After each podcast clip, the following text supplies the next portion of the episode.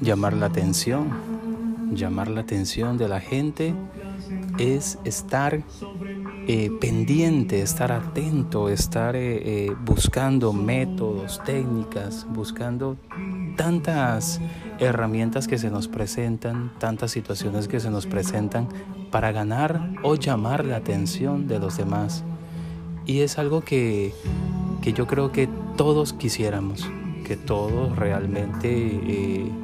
eh, obtuviéramos esa atención de las personas que nos rodean, al menos de las que están más cercanas.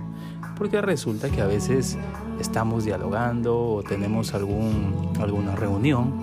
o tenemos en nuestros mismos trabajos, pues queremos eh, transmitir algún mensaje, queremos transmitir eh, alguna indicación, queremos transmitir algún resultado y resulta que la gente está un poco distraída, está un poco eh, eh, distante y hacemos o buscamos cualquier manera para ganar su atención, para llamar su atención. Cuando lo hacemos de esta manera, que queremos transmitir algo que nosotros conocemos, es un, digamos que es, es algo muy bueno, porque quizás la información que nosotros tenemos, o el resultado, o la noticia que queremos dar, es algo que le va a interesar tanto a, esta persona que va a recibir el mensaje como a mí que la estoy transmitiendo, porque la busqué, la consulté, la investigué, porque la procesé. Pero cuando estamos transmitiendo, queremos llamar la atención para transmitir a algún, alguna noticia falsa, pues lo que estamos haciendo es incrementando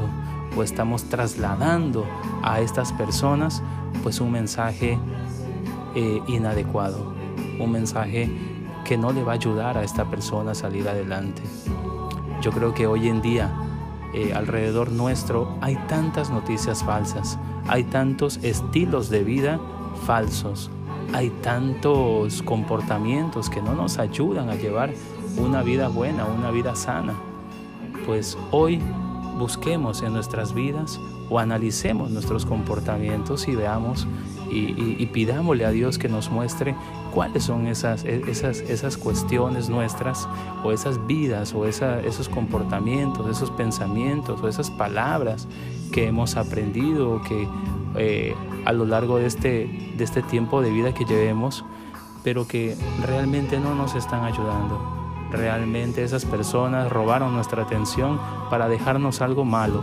algo que no nos produce eh, para nada bien. Entonces pidámosle a Dios hoy,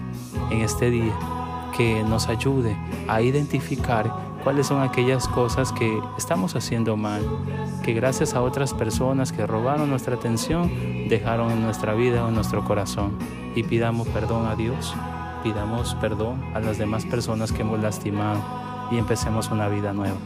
Le pido al Dios de la vida que te bendiga, que te llene de su amor, de su paz. Dios te bendice. Te deseo todo lo bueno.